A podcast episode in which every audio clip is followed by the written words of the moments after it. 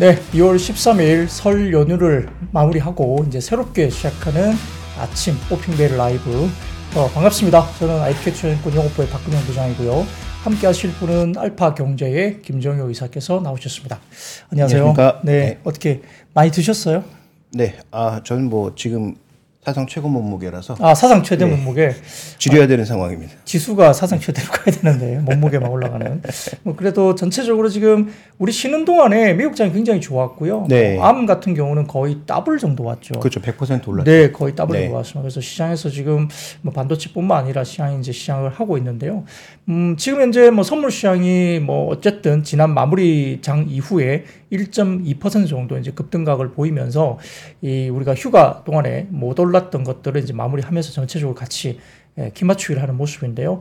자, 장 초반 흐름에 대해서 간략하게 한번 또 봐주십시오. 네, 일단 뭐 종목군들 흐름을 보시면 뭐 삼성전자도 강세, 하이닉스도 강세.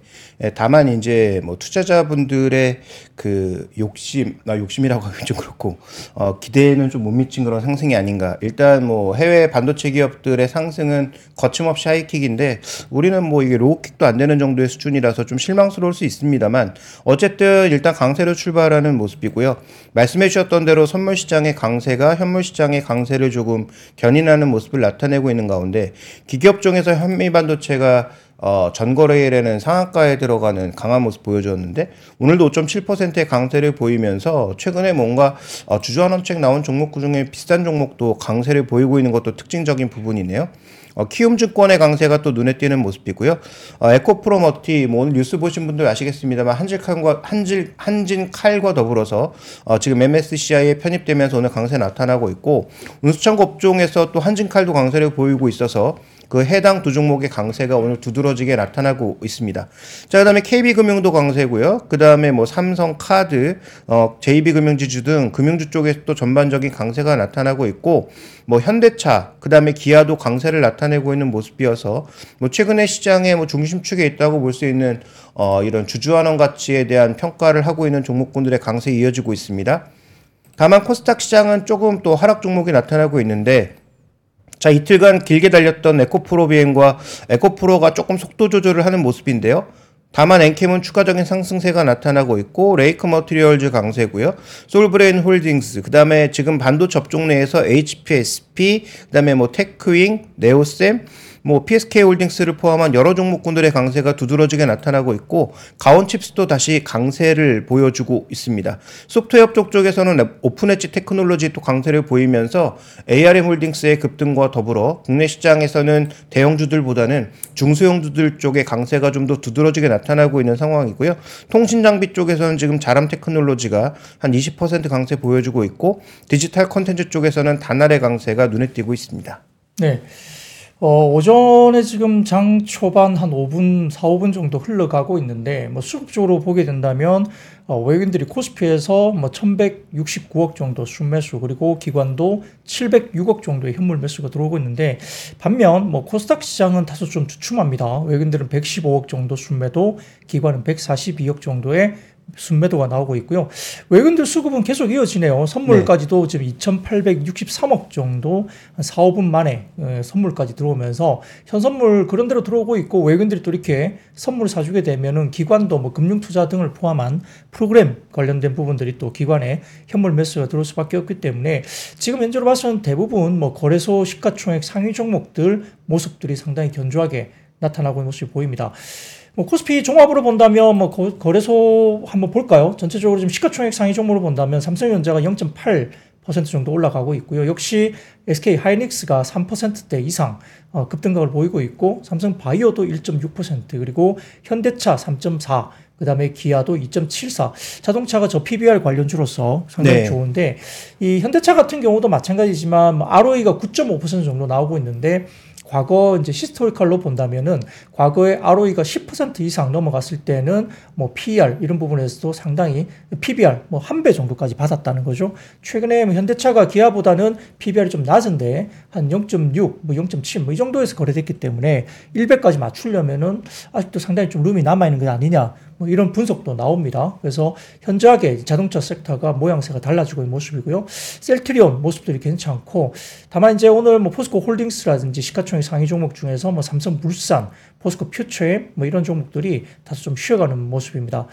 이 코스닥으로 본다면은 지금 에코프로 BM이 강보합 정도 수준인데 에코프로가 4% 정도 올라갑니다.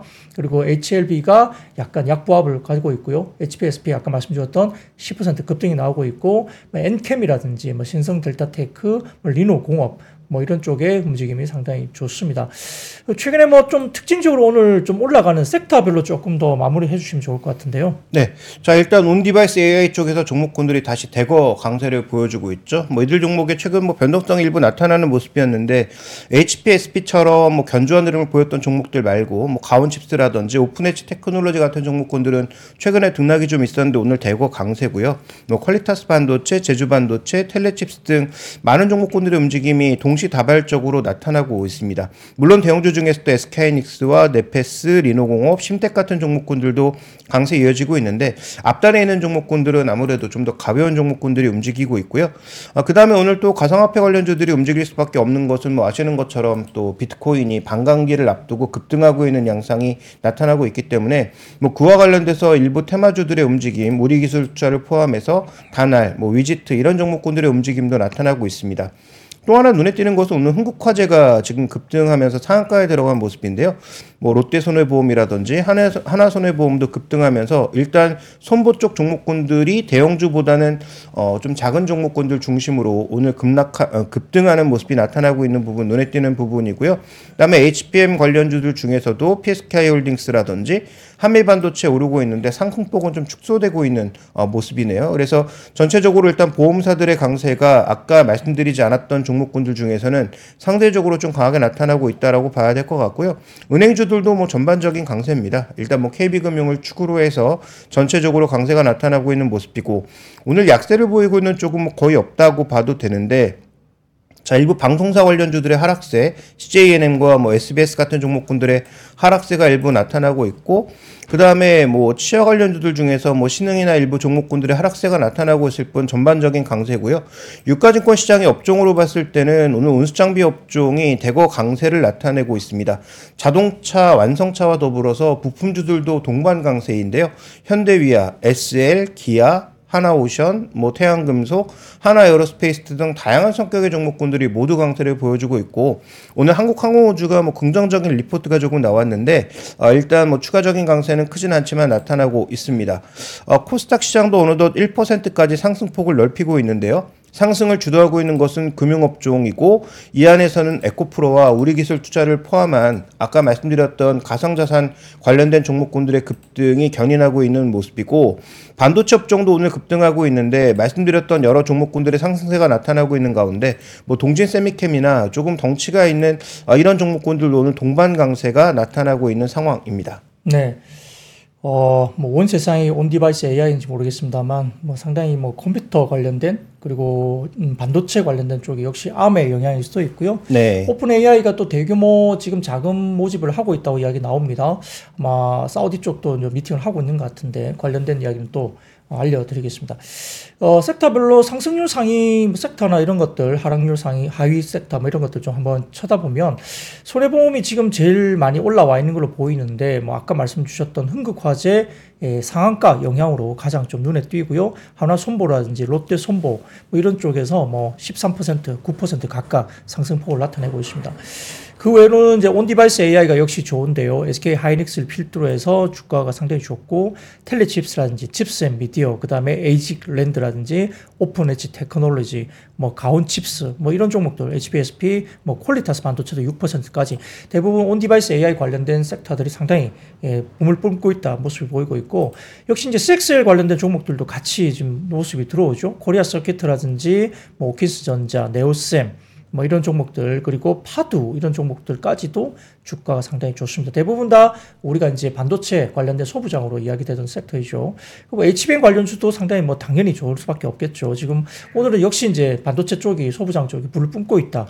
말씀드릴 수 있을 것 같고 시스템 반도체 관련 주식들도 상당히 좋습니다. 지금 계속적으로 종목들 가운데 상당히 좀 뭐 물론 이제 중복이 됩니다. 아까 말씀드렸던 어, CXL이나 뭐 HBM 뭐 관련된 시스템 반도체 대부분 좋고요. 뭐 야놀자 관련주로 이야기되고 있는 일부 투자자 관련주들 하나투자증권 그다음에 뭐 SBI 인베스트먼트 이런 쪽도 모습을 나타내고 있고요. 역시 이제 자동차 대표주들이 상당히 또 괜찮습니다. 오늘은 뭐 부품사들도 현대 위아라든지 HL 만도까지도 힘을 내고 있고요. 3%대 상승을 보이고 있고 뭐 역시 보험주 오늘도 강세 모습을 나타내고 있고요. 은행 역시 좋고 뭐 이렇습니다. 하락적으로 한번 볼까요? 뭐 자율주행까지 좋은데 뭐 좀 빠지고 있는 섹터를 한번 보겠습니다. 뭐 페인트 뭐 크게 빠지진 않지만 뭐 크게 네. 또 모멘텀도 없는 상황이고요. 미디어 아까 말씀드렸던 방송 신문 쪽인데 이쪽도 뭐 약보합 정도 수준인 것 같아요. CJ ENM이나 이런 것들이 좀 쉬고는 있지만 약보합 정도 수준이고 그러면 미디어 산업 중에 뭐 영화 산업 관련된 쪽은 좀 빠진데 CJ ENM 쪽이 빠진 게 역시 보이고 컨텐츠 중앙이라든지 써니트, 쇼박스 이런 쪽인데요. 글쎄요, 뭐 이게 추세적으로 빠진다 보기보다는 오늘 조금 쉬고 있다 이렇게 모습을 보이겠습니다. 최근에 강했던 조선 업종은 현대미포 조선이 5.6% 정도 빠지면서 전체 업종 관련된 부분을 빼고 있지만 뭐 한화오션이라든지 다른 종목들은 또 플러스권에서 삼성중공업도 플러스권이기 때문에 아마 현대미포조선의 하락세 때문에 전체적으로 조선업종 관련된 뭐 마이너스권 이야기 되는데 업종 관련된 부분들보다는 현대미포조선의 개별적인 이슈를 좀 보시면 될 것 같고요. 에, 로봇 산업이 조금 쉬고 있는데 이쪽도 뭐 종목별로 보면 그렇게 많이 빠지진 않고 있어요. 지금 해성 뭐 TPC 이런 종목들이 10% 정도 빠지고 있고 로보스타가 약보합이지만 나머지 보면 제우스라든지 뭐 다른 종목들은 상당히 좀 그래도 플러스권에 유지가 되고 있는 모습이기 때문에 뭐 관련된 로봇 산업이나 산업용 협동 로봇 관련된 쪽도 뭐 그렇게 약하다 보기는 좀 어렵습니다. 전체적으로 엔터주 한번 볼까요? 엔터주 같은 경우도 에, 지금 나머지 괜찮은 모습이죠. CJ ENM이나 JYP가 좀 쉬고 있고요. 컨텐츠 중앙에 좀 쉬고 있지만 나머지 YG엔터는 1%대 상승세를 보이고 있고 뭐 큐브 엔터라든지 래몽래인 그다음에 하이브도 2%대 가고 있습니다. 뭐 전체적으로 뭐 요즘에 어, 아이들 앨범이 또 신작이 나왔는데 네. 전작 상당히 좀 잘 팔린다고 했기 때문에 아마 각 그 컴백하는 어떤 아이돌 그룹사마다의 초동 판매나 그 다음에 새롭게 나오는 판매가 이전 앨범보다 어떻게 성적이 나오고 있는지가 좀 개별 단으로 차별화되고 있어서 중국 공구가 또 12월에 바짝 좋아졌어요. 그렇기 때문에 완전히 뭐 시장에서 앨범 판매가 끝났다 피크아웃을 논하기는 좀 빠르다는 분석이 많습니다. 그래서 엔터주들은 각계 회사들마다 좀 차별성을 좀 두시면 좋을 것 같습니다. 자, 시간이 흘러가면서 전체적으로 외국인들이 선물 규모를 좀 더 확대하고 있네요. 선물 매수 규모를 순매수를 4,472억까지 올리고 있는데요. 그럼에도 불구하고 이제 기관들은 선물을 3,700억대 매도를 하면서 해지를 하고 있고 다만 이제 현물 매수를 기관도 1,600억대 코스피를 끌어올리고 있습니다. 삼성전자 1.2%까지 좀 더 지수를 좀 끌고 있는 모습인데요. 뭐 이외에도 좀 특징적으로 봐야 될 섹터나 뭐 어떤 이벤트가 좀 있을까요? 네. 일단 이번 주에 그 IPO가 여러 가지 열리잖아요. 그래서 APR을 중심으로 해서 코스닥에도 뭐 K웨더 같은 종목군들의 뭐 추가적인 상장 청약이 있기 때문에 뭐 그와 관련돼서 일단 뭐 고객예탁금은 당연히 늘어날 것으로 보이고 그러면 그런 신규 종목군들의 강세가 아마 20일 이후부터 상장되기 시작할 텐데 그러면 지금 강세를 보여주고 있는 신규 상장주들의 힘이 빠질 수 있으니까 그런 부분들은 반드시 체크해 볼 필요가 있겠고요. 정말 뜬금없이 어 최근에 뭐 게임주 중에서는 좋은 얘기가 전혀 없는데 어 크래프톤 정도가 지금 그래도 좋은 실적을 바탕으로 해서 최근에 뭐 꾸준하게 강세 보여주고 있고 오늘도 지금 4% 정도의 강세예요. 오늘 목표 주가 상향이 되고 각 증권사마다 나왔습니다. 네, 그렇습니다. 네. 그래서 지금 NC소프트는 반대로 지금 빠지고 있는 상황이잖아요. NC소프트는 오히려 목표가 낮추고 뭐 게임 개발 능력을 입증해야 된다. 여러 가지 얘기가 나오고 있는 것과 달리 아, 크래프톤은 지금 전고점 돌파 시도가 나타나고 있는 상황입니다. 그래서 차별화된 게임주에 대해서도 한번 뭐 지켜보실 필요는 있겠다. 물론 여기까지 올라온 상황에서 뭐 추격 매수가 의미가 있는가라고 볼 수 있겠지만 어, 지금 한 게임에 여기도 너무 올인돼 있는 상황이니까 그 게임이 잘 되고 있으나 한 게임에 너무 올인돼 있으니 나머지 게임으로 뭔가 분산할 수 있다면 조금 의미는 달라질 수 있을 것 같고요.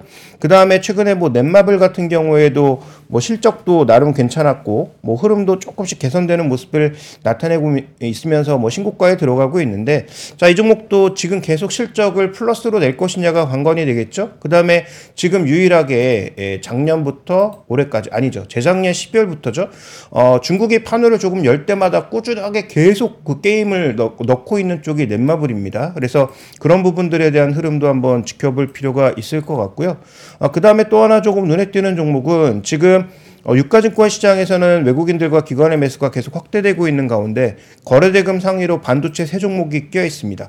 어, 일단 상승률로 보면 현대차나 기아 같은 종목군들의 상승폭이 더 큰데 거래의 집중도나 이쪽은 반도체 쪽이 더 커지고 있는 상황이거든요. 그래서 어, 이런 반도체 쪽의 거래 집중도가 시세로도 연결이 될지는 조금 확인해 볼 만한 내용이어서 뭐 국내 지금 코스닥 쪽으로 집중이 되고 있으나 삼성전자와 하이닉스 중심의 예, 전반적인 거래 집중도가 어, 시세로 연결될 수 있을지가 중요하죠. 그렇다면 우리가 지켜봐야 되는 것은 이번 주에 중국 증시가 없잖아요. 그래서 10시 반 이후에 기본적으로 나타났던 그 변동성이 이번 주에는 없을 가능성이 높습니다. 그래서 그런 흐름들을 기초로 해서 시장이 움직일 가능성을 본다면 지금 비차익과 차익 쪽의 매수가 대거 확대되고 있는 상황이에요. 그래서 이게 꺾이지 않으면 뭐 여기서 추가적으로 얼마나 더 오를지는 모르지만 오늘 견조한 모습을 보일 수도 있어서 어, 이 부분 계속 강조드리고 있는데 지금 시장의 중심축은 비차익 매수의 확대입니다. 그래서 이게 1월 25일인가요? 그때 이후로는 매일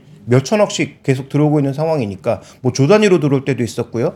지금 현재 구간에도 한 1,300억 정도 들어오고 있는 상황이고 외국인들이 한 2,200억 정도 사고 있고 선물도 확대되고 있는 양상임을 본다면 아, 이 부분은 계속 우리가 주목해 볼 필요가 있겠다. 지금 시장의 메인 포인트는 비차익 매수의 확대고 그 대상 종목군들의 외국인들의 매수가 연속적으로 이어지고 있다. 이걸 봐야 될 것 같습니다.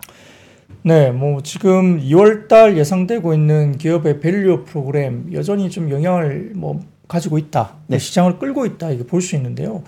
우리가 이제 조금 이제 간과하고 있는 부분이 하나가 있는 것 같아요. 왜냐하면 일본 시장에서 이제 이야기됐던 뭐 기업의 value 프로그램 이제 우리나라가 지금 하고 있는 이 value 프로그램이 예상되고 있는 모습들이 사실 일본 시장을 벤치마킹 한 건 맞거든요. 그렇죠. 예. 근데 이제 일본 시장에서 이 관련된 프로그램이 뭐 단순히 한두 달 만에 이제 어떤 효과가 난 건 아니고 상당히 뭐 한 2년 넘게 오랫동안 준비를 해오고 제도적인 보완을 하고 그다음에 기본적인 제도가 나오고 거기에 대해서 또 2차적인 또 어떤 뭔가가 반영이 되면서 주가들이 올라왔기 때문에 뭐 당장 어떤 뭐 프로그램 관련된 정책 발표를 하고 그 다음 달부터 바로 올라가서 뭐 단기에 이렇게 올라간 건 아니라는 점. 그래서 우리나라가 일본 시장에 관련된 뭐 value 프로그램을 어쨌든 벤치마킹을 하는데 우리나라 실정에 맞게 어떤 뭐 여러 가지 규제나 안 그런 것들이 프로모션 관련된 뭔가 외국인들이 자금이 주입될 수 있는 어떤 기본적인 변화를 좀 줘야 된다고 봅니다. 그래서 어, 일본 시장 같은 경우도 주가가 올라간 것이 내부적인 자금으로 올라간 게 아니고 결국은 외국인들의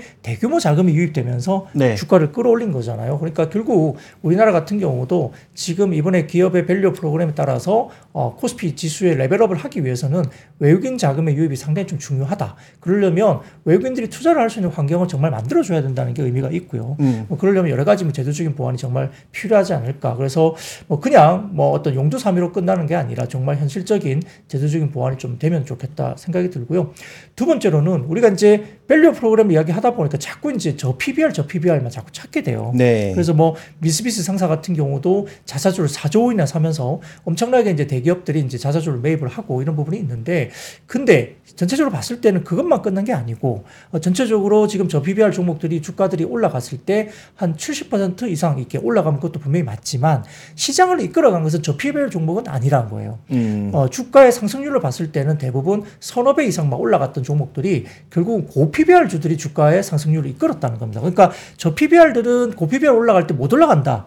이런 것이 아니라는 거고 네네. 저 PBR도 굉장히 아웃퍼포먼스 주가가 급등을 했지만 그것보다 몇 배 더 급등한 것은 고 PBR 주가 일본 시장에서 급등을 했다. 그런 것이 뭐 테라다인이라든지 어드반테스트 이런 종목들이 날아간 거예요. 그래서 일본 시장도 결국은 반도체나 물론 이제 그때 나스닥 시장이나 뭐 미국 시장에서 반도체 섹터가 워낙 좋았기 때문에 같이 반응을 했지만 어, 이와 관련된 뭐 아주 저평가된 섹터가 주가를 끌어올린다는 개념으로 시장이 일본 시장에서 반응했음에도 불구하고 역시 시장의 상승률은 역시 고PBR주들이 주가를 이끌었다. 이렇게 봐야 됩니다. 그러면 국내시장도 마찬가지로 어, 저평가된 저PBR들이 움직이는 거 의미가 있고요. 그럼에도 불구하고 주가가 또 튈 수 있는 것은 고PBR 중에 성장성이 충분히 담보되고 어, 충분히 어떤 업종에 대한 어떤 사이클이 정말 들어오는 그런 섹터 중에 고PBR주도 충분히 주가의 상승폭을 가져갈 수 있다는 점에서 이렇게 보면 정방위적으로 주가가 올라간다는 거거든요. 그렇죠. 결국은 수급이에요. 네. 그러니까 어, 외국인들 수급이 안 들어온다면 시속 게임입니다. 그러니까 저 PBR이 올라가면 고 PBR 특히 코스닥을 팔아라. 살아. 이렇게 가는 거잖아요. 근데 그렇게 되면 상당히 시속 게임으로서 한쪽은 기울고 한쪽은 올라가는 그런 모습이 되기 때문에 그것보다는 외국인들 수급이 들어오면서 전체적인 시장을 끌어올린 모습이 아마 선순환이 되면서 올라가는 것이 아마 바람직한 모습이 아닐까 이 판단됩니다. 그래서 이제 외국인들도 오늘 역시 이제 지금 한 20분 정도 지나고 있는데 선물을 5천억 정도 사고 있습니다. 상당히 어, 현 선물을 외국인들 굉장히 좀 주도를 하면서 사고 있다는 점 그리고 외국인들 선물 매수가 유입되면서 기관도 프로그램을 중심으로 한 2천억 정도의 또 현물 수매수가 코스피 중심으로 들어오고 있다는 점도 상당히 우리가 중요하게 포인트로 잡아가야 될 것 같고요. 이런 자금이 뭐 여전히 외국인들이 아직까지는 완전히 크게 들어온 건 아니고 그렇죠. 그리고 2월 2일 날 되짚어 본다면 현선물 합계로서는 외국인들이 역대급 1위로 이제 가장 많이 산 날이 2월 2일입니다. 그래서 어, value 프로그램에 대한 기대감이 역시 외국인들 눈에도 상당히 눈에 들어오기 시작했다. 그래서 어떻게 구체적인 안이 나오냐에 따라 아마 시장의 level up은 충분히 수급적으로 바뀔 수도 있다고 판단됩니다. 자, 뭐, 그 외에 또 다른 뭐 섹터라든지 뭐 종목 언급을 좀 해주시죠. 네, 아까 말씀해 주셨던 그저 PBR, 뭐저 PBR이라는 표현이 저는 적절하지 않다고 생각하는데요. 어쨌든 주주환원 가치를 최대한 끌어올리고 있는 그런 종목군들에 대한 매수를 외국인들이 지속하고 있는 상황이어서 거기에 초점을 맞추면서 오늘 뭐 이렇게 그 관련된 뉴스에 어 상호 이렇게 반대되는 그런 뉴스들이 좀 많이 나왔죠. 그러니까 전체적인 톤은 저 PBR주 아무거나 사면 안 된다라는 얘기가 꽤 이어지고 있는 상황입니다. 지금 뭐 대부분 20, 30%는 오른 상황이에요. 그래서 여기서부터는 옥석 가리기 잘해야 된다라는 건 당연히 뭐 동의할 수밖에 없고요. 그런 차원에서 외국인들이 계속 동일하게 뭘 사고 있는가가 중요한데 어, 지난 전일까지는 현대차나 기아 쪽에 좀 기울어진 모습이었다면 오늘은 하이닉스와 또 삼성전자에 기울어진 모습을 보여주고 있어서 어쨌든 주요 축은 어, 우리가 그 흔히 반차라고 하는 반도체와 자동차 대형주를 많이 사고 있다라는 것, 그 다음에 금융주가 그 안에 많이 끼어 있다라는 거 살펴보실 필요가 있겠고요. 그 다음에 아까 이제 일본 말씀해 주셨는데, 일본도 그 외국계 펀드들의 움직임에서 가장 이런 흐름을 잘 만들어주었던 것은 누구냐면 행동주의 펀드들입니다. 그래서 행동주의 펀드들이 앞으로 더 지분을 많이 사서 우리나라 기업들에게 더 고배당 요구하고 더 자사주 매입 요구하고 자사주 매입을 바로 소각으로 연결될 수 있는 그런 압력들을 여러 회사들이 집어넣을 가능성이 충분히 있다라는 점은 염두에 둘 필요가 있을 것 같고요. 그런 차원에서 지금은 중소형주들의 개별 랠리도 굉장히 중요하지만 어, 대형주들의 상승 흐름에 대해서 우리가 한번 주목해 보는 것 의미가 있지 않느냐라고 판단하고 있고요. 오늘 외국인들 코스닥 시장 팔고 있지만 코스닥 쪽의 종목군들의 흐름을 살펴보시면 외국인들이 창구 기준으로 사고 파는지에 따라서 종목군들 격차가 좀 나고 있습니다. 특히 뭐 HPSP 같은 종목군들 오늘 매수 금액이 굉장히 확대되고 있는 모습이지만 해당 업종 내에서 제주 반도체나 가온 칩스 같은 경우에는 또 팔고 있는 국면이기 때문에 아, 외국인들이 집중적으로 사고 있는 종목에 대한 어떤 움직임은 살펴보실 필요가 있을 것 같고요. 어, 그외 종목군들은 상대적으로 금액이 조금 작아서 일단 어, 시장에 미치는 영향력은 좀 제한적일 수도 있다 이렇게 봐야 될 것 같습니다. 특히 코스피 시장에서 어, 외국인들이 시가총액 상위 종목군들 외에 사고 있는 종목 중에 눈에 띄는 것은 오늘 한진칼에 대한 매수가 꽤 나오고 있는데 탄력은 꽤 줄어들었어요. 출발할 때는 꽤 강세를 보이다가 탄력이 줄어들고 있는 모습인데 여러 번 경험해 보셨겠지만 이렇게 MSCI 편입되는 종목이 막상 이벤트가 발표되고 나서 추가적인 강세를 보였던 적은 제한적이다. 오히려 한직칼 같은 경우에는 최근 움직임이 없었기 때문에 뭔가 조금 이걸 가파르게 반영하는 듯 보이는데 아시는 것처럼 발표하고 2월 말 되면 관련된 편입은 끝납니다. 그러면 그 이벤트가 정말 마무리되었을 때의 흐름도 같이 고려해 보실 필요가 있기 때문에 해당 종목이라고 할 수 있는 에코프로 머티와 한진칼에 대해서는 이벤트 이유가 더 중요하다. 어쨌든 이벤트 끝날 때까지는 뭐 수급의 흐름이 이어질 수 있는데 그 이후에 어떻게 될 것인지에 대해서도 한번 주목해 보실 필요가 있겠고 그다음에 2월 말에 주요 종목군들의 어 그 배당락 이게 좀 예정되어 있는 상황이잖아요. 네. 그러니까 주요 금융주는 배당을 두 번 받을 수도 있습니다. 분기 배당과 연말 배당이 동시에 나타날 수 있기 때문에 그런 종목군들에 대한 어, 단기 매수가 크게 나타날 가능성도 배제할 수 없다라는 거죠. 그래서 현대차, 기아차 최근에 급등했던 그런 금융주들 같은 경우에는 그 더블 배당에 대한 기대감으로 들어왔던 단기 수급이 빠져나갈 가능성도 있으니까 적어도 다음 주부터는 그런 수급의 변화에 대해서도 눈여겨 살펴볼 필요는 있을 것 같습니다. 네, 뭐 코스피의 중요한 변곡점으로 이야기됐던 그 기술적인 자리가 2,620포인트 정도였어요. 네. 어, 지난주까지는 그 포인트에서 계속 넘어가지 못하고 부딪히고 부딪히고 그랬는데 오늘 이제 갭 상승을 하면서 일단 지수 자체가 2,651포인트 현재 지수가 나타나고 있고요. 고가가 2,656포인트 정도까지 갔었기 때문에 아무튼 2,620의 중요한 변곡점을 한번 넘어섰다는 거죠. 그래서 오히려 또 주가가 밀리게 되면 그 자리가 또 지지로 갈 수 있다는 점도 우리가 염두에 둬도 될것 같고요.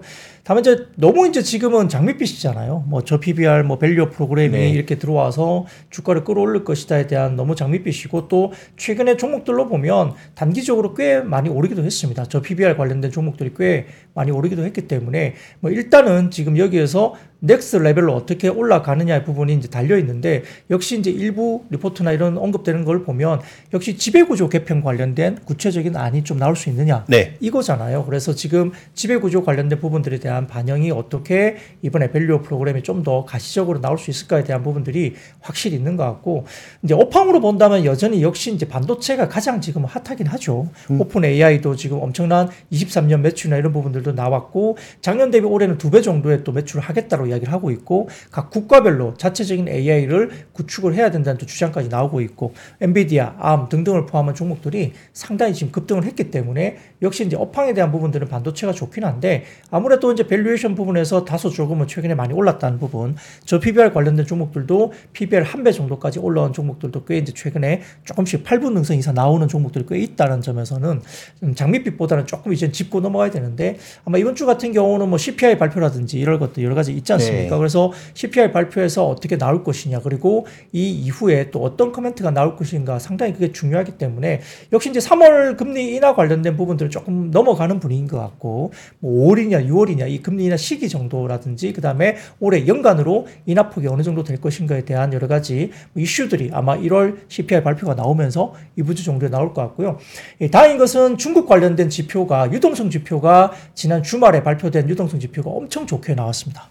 중국 쪽에 그러면 어, 중국 쪽의 유동성 지표가 상당히 좋게 나왔다는 것은 역시 지금 아직까지 완벽하게 해결되고 있지는 않고 있지만 부동산 관련된 리스크를 어느 정도 조금씩은 좀 완화를 해줄 수 있는 리스크 관련된 이런 부분이 될 수도 있고요. 그래서 어, 중국의 유동성 지표는 역시 소비 지표로 넘어갈 수 있기 때문에 중국의 소비가 조금은 바닥을 보고 올라올 수 있다는 어떤 믿음을 조금 줄 수 있는 하나하나의 어떤 힌트를 주는 것이라면 조금 우리가 주목을 할 필요가 있다. 그러면 중국 쪽의 수비가 좋아지면은 결국 우리가 경기 민감 업종 관련해서도 일단 섹터별로 조금 관심을 가지고 중국 쪽의 흐름을 좀 봐야 된다. 그리고 중국의 유동성 지표가 좋아지면 또 뭐가 좋아지죠? 역시 경기 사이클론에 따르면은 반도체주가 역시 좋아진다고 볼 수도 있습니다. 그렇죠. 뭐 크레딧 인펄스라든지 그다음에 경기 선행 지수라든지 그다음에 제조업 지표 이런 것들이 좋아지면은 사이클상 움직임은 역시 반도체 쪽에 상 당히 우호적으로 작용했다는 점도 우리가 판단했을 때 역시 반도체라든지 중국 소비 관련된 섹터도 상당히 좀 살아날 수 있다는 점이고요. 최근에 보면은 뭐 건설기기라든지 그다음에 뭐 변압기, 전력기기도 상당히 좀 다시 어닝을 가지고 또 주가 올라오는 부분이 보여줬기 때문에 이러한 섹터들 관련해서도 역시 탄탄하게 올라왔던 어떤 섹터도 상당히 눈여겨 또 보실 필요가 있다. 너무 지금 PBR 한 배만 매몰돼서 주가를 볼 필요는 없다는 거고 이 자동차 섹터 같은 경우도 지금 이제 PBR 한 배 올라왔지만 이제 완성차뿐만 아니라 부품주도 보자. 그리고 지금 현대차 그룹이 역시 인도 쪽에 이제 IPO 9월에서 10월, 11월 정도 예상이 된다. 네. 이야기 나오기 때문에 그렇다면 인도에 동반 진출되어 있는 부품 사 중에 뭐 SL이라든지 뭐 여러 가지 몇 개 종목들이 있습니다. 인도 시장의 매출 비중이 상당히 높은 종목들 중심으로 또 지켜볼 필요도 있다는 점도 완성차 말고 또 부품주들도 조금 관심을 가질 필요가 있지 않을까 뭐 여기까지 말씀드려 볼 수 있겠습니다. 자, 지금 이제 9시 30분 정도 지나고 있습니다. 지금 어, 현재 외국인들이 2,680억대 코스피 순매수 그리고 어, 코스닥은 120억 정도로 순매수로 약간 전환했고요. 선물은 5,600억대 정도 매수가 들어왔고 기관도 현물 2,370억 정도 매수를 하고 있습니다. 자, 이 정도 마무리하고 자, 9시 30분 지나면서 잠시 전하는 말씀 듣고 다시 한번 돌아오겠습니다.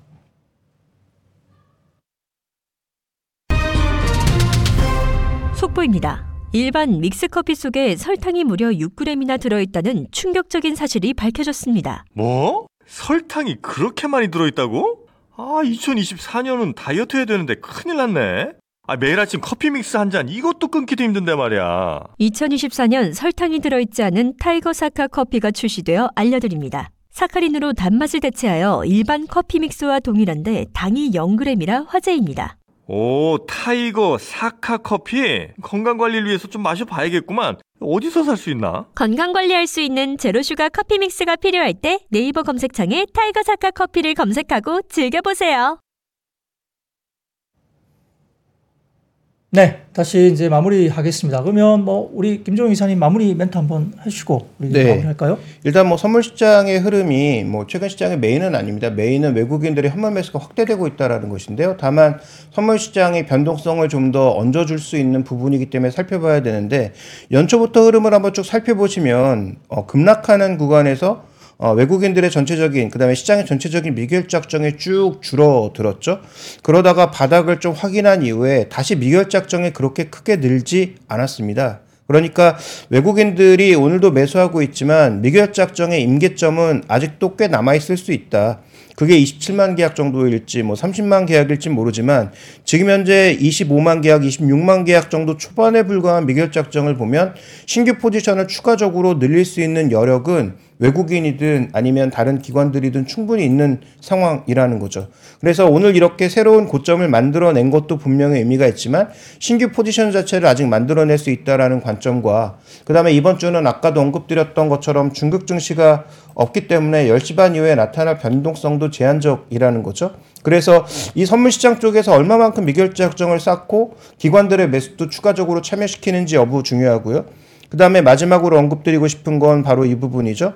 외국인들 최근 현선물 매수를 지속하면서 주식 선물 매도는 계속 같이 늘리고 있는 상황입니다. 그러니까 개별 종목에 대한 변동성이라든지 그 다음에 어느 정도의 해지 물량도 계속 유입되고 있다라는 부분은 같이 염두에 두시면서 이 외국인들의 이 기본 포지션이 바뀌지 않고 2월 말까지 정부의 정책 발표 끝까지 이어지는지도 확인해 보실 필요가 있을 것 같습니다. 네, 뭐 구정 설 연휴 이후에 첫날 기분 좋게 갭 상승한 이후 지금 30포인트 이상 코스피 가고 있고요. 제발 그 지수는 다이어트 하지 말기를 어, 천을부터 한번 바라봅니다. 네. 자, 오늘 뭐 역대 최대치 몸무게를 자랑하신 김정우 이사님 여전히 유지를 해주시면 좋을 것 같고요. 계속 신곡과 경신하시길 예, 기원합니다. 그건 자, 건강상 안 될 것 같습니다. 건강상 안 될 것 같습니다. 네. 그러면 아주 건강한 시장과 또 건강한 어, 몸 음, 이런 것들 계속 유지하면서 네. 또 앞으로 저희도 계속 찾아뵙겠습니다. 이번 주는 뭐 제가 아마 오프닝 벨은 아마 이번 주까지는 같이 뵐 것 같은데요. 자, 그러면 같이 한번 시간을 앞으로 한 3, 4일 정도 하게 되니까 저도 잘 부탁드리고 다시 한번 오늘 마무리하면서 음, 내일 다시 한번 찾아뵙겠습니다. 자, 그러면 오늘 아, 클로징 라이브 여기서 마무리하겠습니다. 함께 해주신 여러분 고맙습니다. 고맙습니다. 감사합니다.